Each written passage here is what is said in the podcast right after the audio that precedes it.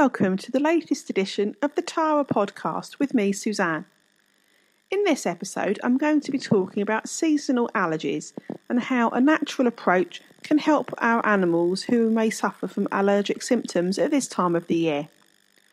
We do get many inquiries from people wondering what therapies can be useful, and of course, we always do say you should take veterinary advice before trying any kind of complementary therapy. Do your animals get affected by allergies at this time of the year? My animals seem more prone, with the trees out in blossom, hedges and other plants in bud, and many crops starting to grow. It's definitely a time of the year that many people and animals both seem to get affected. As I said, if your animal gets severe symptoms as well, it's essential that you do um, seek professional veterinary advice before trying any kind of therapy. Itchiness or running eyes can lead on to more serious conditions and symptoms can quickly worsen. But a holistic approach can be helpful. In this episode of the Patara podcast, get some tips on how to take a natural approach to relieve your animal's symptoms. So, number one, prevention is better than cure. The immune system can help protect the animal and our own bodies from bacteria, viruses, and fungi to avoid infectious diseases.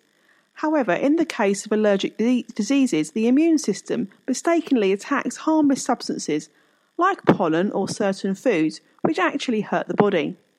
A healthy immune system is more able to turn off and turn on to protect the body but minimize allergic reactions.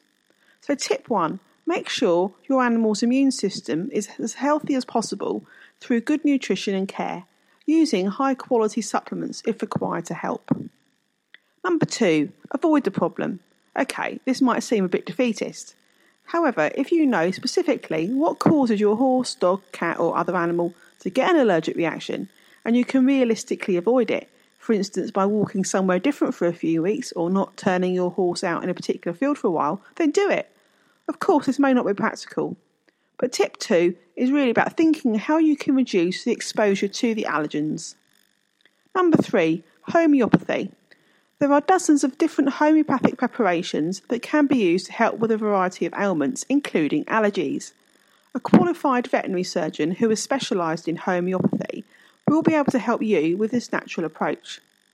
So, tip three have a consultation with a homeopathic veterinary surgeon. Number four, reduce the problem. If you've taken your dog for a walk and you've been where there is pollen about, and which normally causes itchiness or other allergic symptoms, then wash your dog's paws off when you get back.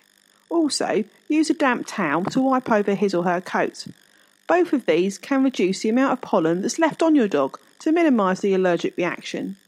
Likewise, give your horse or other animal a good groom to help promote skin health. So, tip four is caring for your animal's skin to reduce the irritation.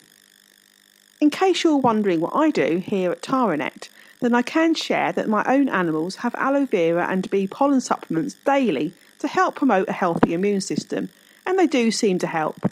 That's in conjunction with taking other actions too.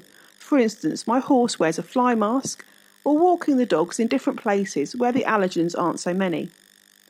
I have had to take my animals to the vets too when the allergic symptoms have been quite bad. Sometimes um, symptoms can deteriorate quite quickly.